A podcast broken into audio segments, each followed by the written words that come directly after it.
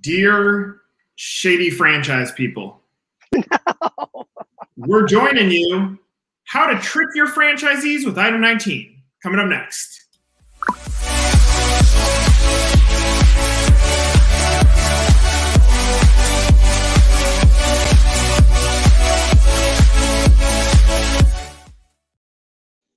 That Charles is what we call franchise clickbait because I know if they watch that opening, they're like, "What? Are, what? Are, what are they going to say next?"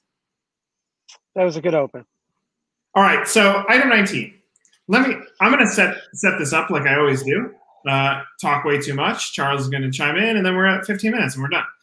So you're the expert on this. Sorry, you're the attorney. But when you and I talk, it mm-hmm. seems like, and it's not just item 19, it's the whole FDD, that it doesn't seem like there's franchise best practices. You have the templated stuff, but um, we'll start with item 19. So if there's no best practices and the interpretation is different by every franchise attorney, how do I even look at this as a franchisee? How do I compare apples to apples? How, how do I set this up as a franchisor? Well, the franchisee part's easy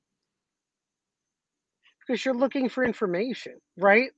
So there are no, I mean, best practices is to disclose as much information as you can that's representative of reality of the mm-hmm. franchise, right? So, two perspectives from the franchisor perspective, I think best practices is what will your franchisee candidate ask about? What information are they going to look for? And how could you give it to them?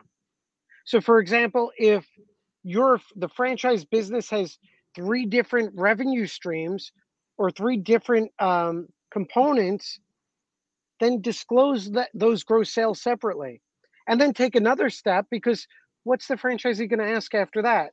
Well, what's the margins on this profit, this line of business versus that, right? So why not show cost of goods sold separate, as opposed to just lumping everything together?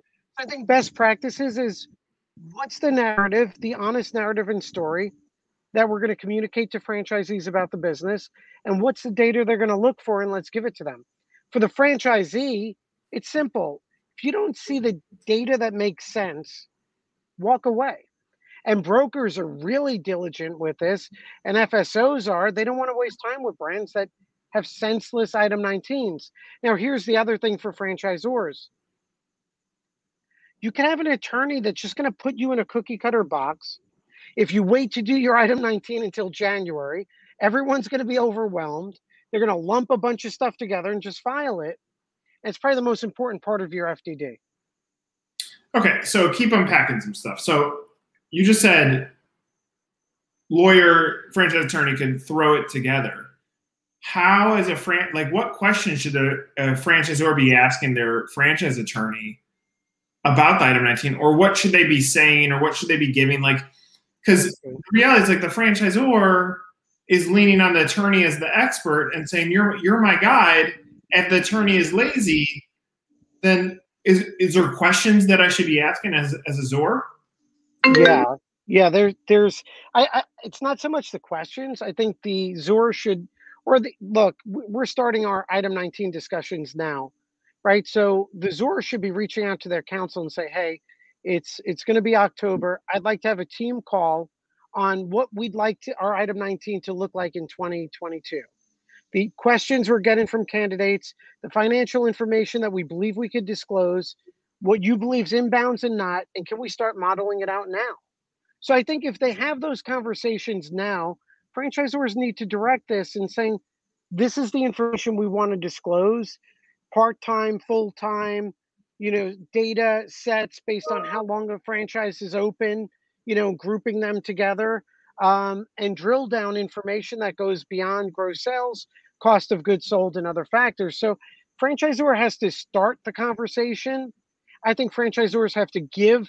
Here's the wish list buckets of information we want to give. What does this look like? Let's not put the numbers in yet, what would that item 19 look like if we modeled it out? You give us the framework, we're going to fill in the numbers. I think that has to be the conversation now. And the attorneys should be asking, how can I give my client a competitive advantage? What's the data? Right? The easiest thing for me to do is prepare an item 19 says gross sales is X, right? And we're working with a client right now, really innovative business. I'm like, gross sales is not enough. Let's break it up. Three different categories because now you're giving candidates that info. You're communicating your business is really three in one, or you have three different revenue streams. They have different um, operating margins. So let's really define what cost of goods sold. Let's show what those margins are. And now you're telling a better story than, than your competition. Of when, when you intercept a client from another franchise attorney, so they're on generation two franchise attorney. How many times do you look at that item 19 and you're like, wow, they did a really nice job? Well, I mean, I've seen some good item 19s, right? But when clients switch to us, usually item 19 is one of the pain points. Okay, but but now counterpoint. That attorney most likely would argue you that they did they did a good job. And I think that's that's the challenge with best practices. So the reality is like it's all about like item 19 is a part of the narrative that you tell. And if like it's really up to the franchisor to to dictate what the story is, right? Yeah, I think so. It, well, the answer is yes. Um, and look, an attorney can only do so much. You need the data. What what I hear a lot though is Charles, we didn't know we could disclose this, or we didn't know we could give this type of data. We were just told we could do X, Y, and Z. So, and I don't know if that's on the attorney. It could be on the franchisor. I don't know. There's a ton of super competent franchise lawyers out there, right? Um, but also, it's just a conversation, which is, you know, even for example, a retail business or a service based, like, why aren't we doing a drill down into average sale per transaction or repeat customers or call center conversions? So I, I don't, you can't blame that on one side. I just think it's it's probably not part of the conversation. You know, like anything else in life, we don't know what we don't know. So you go through the process and have the conversation and ask a franchisor what's important to your unit level economics. What would be like if you had a wish list of information you could give to a franchisee candidate, what would it be? And then from there, work on it. So, what about bad attorney practices, in your opinion? So, franchisor is let, let, let's i mean i'm making up a hypothetical but uh, their average unit volume is sound their net return is awful what happens is the attorney then creates a story or narrative that positions or gives the ZOR the tools to go sell franchises, but not to grow franchisees. Isn't that like, isn't that dangerous? Well, that is dangerous, right? But I'm going to put that on the franchisor, right? The franchisor is offering franchises. They're claiming this information is valuable. I mean, that's going to be on the franchisor. Um, you know, but there's a narrative there too. It depends on how how old the units are, how long they're open, in terms of that ROI. You know, what is the operate? You know, the initial startup expense is there good ROI in years three to five, right? I mean, so there could be some good viability, just depends on what they're doing. But I mean, item 19s that generally are just gross sales have very limited value. Um, you know, and then I think franchisees are wise to that. And I know franchise brokers, good franchise brokers, they they want to see more. The trend best practices are trending toward deeper dives and more detail? Uh, back in the day when I used to walk to school barefoot, back in the day, like the Jimmy John's item 19, that was in every ad that you looked, whenever you saw them, it was this inflated number that had a disclosure that was like it's, you know, teens of locations. Isn't that like I don't know what their their net profit is. Maybe maybe it was a good return on most stores, but isn't that also dangerous when you're telling narrative that is only reserved for the best the best units or false positives that may have had higher level you know marketing support behind them isn't that like I know you're you're anti-regulation to some extent. Like you don't want the states coming back and and creating right. the guideline, but like, don't we play in a dangerous zone when like there's such bullshit around item 19 where we can't even like just have an honest conversation of this is what our business is? Well, I, I mean, you can't completely blame the franchisors for that, right? Because you know, there's also plaintiffs' lawyers out there that want to sue franchisors for everything and nothing. I mean, yeah. ridiculous lawsuits that are, in my opinion, designed to generate legal fees and destroy a great business and a great franchisor. So I think you always have a balancing act. I, you know, I am anti-regulation. I think the framework works because there's push and pull, and I think, you know, honesty is going to win out, or it's starting to win out. I mean, those inflated numbers or those skewed numbers, you know, franchisee attorneys, there's smart ones out there. They should be pushing the franchisees to dive deeper in validation. And and I think the franchise sales organizations are holding to somewhat stronger standards.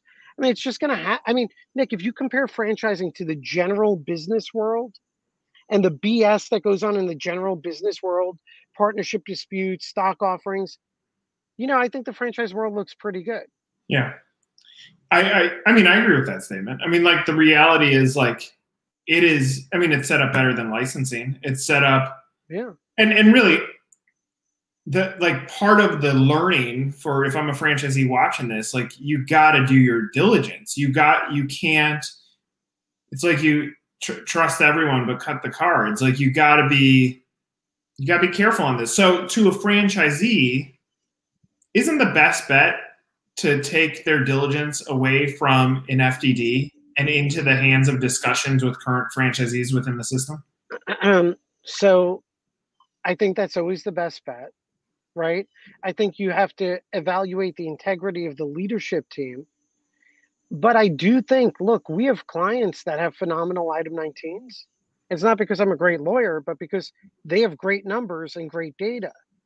And I could tell you the data looks amazing and it's legitimate, right? So so there's definite value. I think as a franchise buyer though, you need to just get past the BS item 19s and and just demand more or if you're not getting that data, you need to double validate and really push the envelope, right? Um so there but there's some great numbers out there and they're great because it's a good opportunity.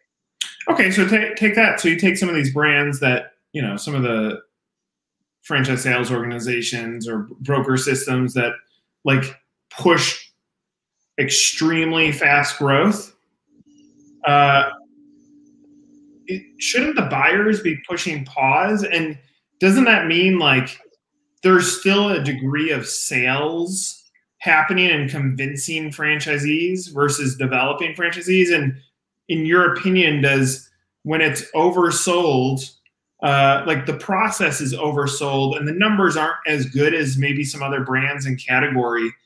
Um, you know, ultimately that's on the fran like that's again red flag back to the franchisee that they have to do their homework. Yeah, I mean that that's always a red flag, right? Um, you can have a great brand, great system, great numbers.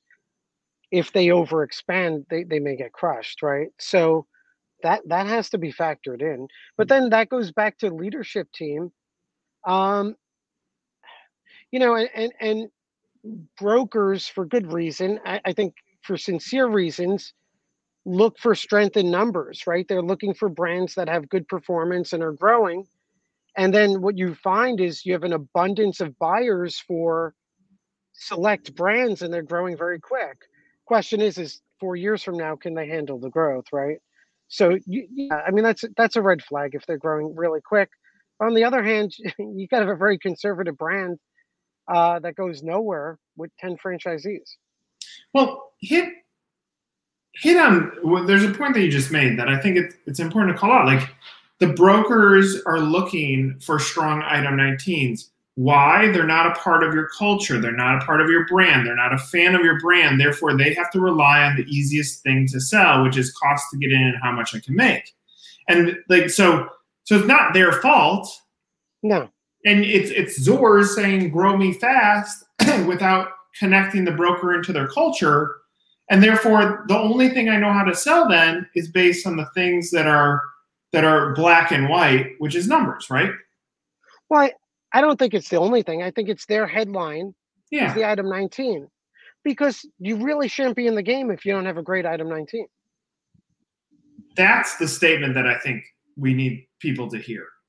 Like, and it's so difficult. Like, if you need to take a step backwards, it is hard to say, pause, let, let us go fix our positioning, our messaging, our our website. Like, let's let's take a step backwards because it is a con- like there's a constant push in the back to grow. And the perception is if we're not selling, we're dying. And the reality is, I don't know that that's true. I, I do think lead generation is like a locomotive that it does if you stalls it really stalls but lead development can go at the pace that is sustainable for your business which is why we've talked about deal value so many times that when you take a longer term view on your brand you have a better shot at, at winning right Yeah, I mean, I I think, well, no, I don't think really good emerging brands that accelerate in year five have strong item 19s and have had moderate growth. They've limited their growth, build out their systems, and then reach years five and six for acceleration. And we see it. Well, look, I think I think there you have it. Charles has said it all. Mike dropped out in his peaceful garden, his franchise garden. It's been done. It's been said. So look, if you have a shitty item 19, continue to be a shitty franchise. Redux.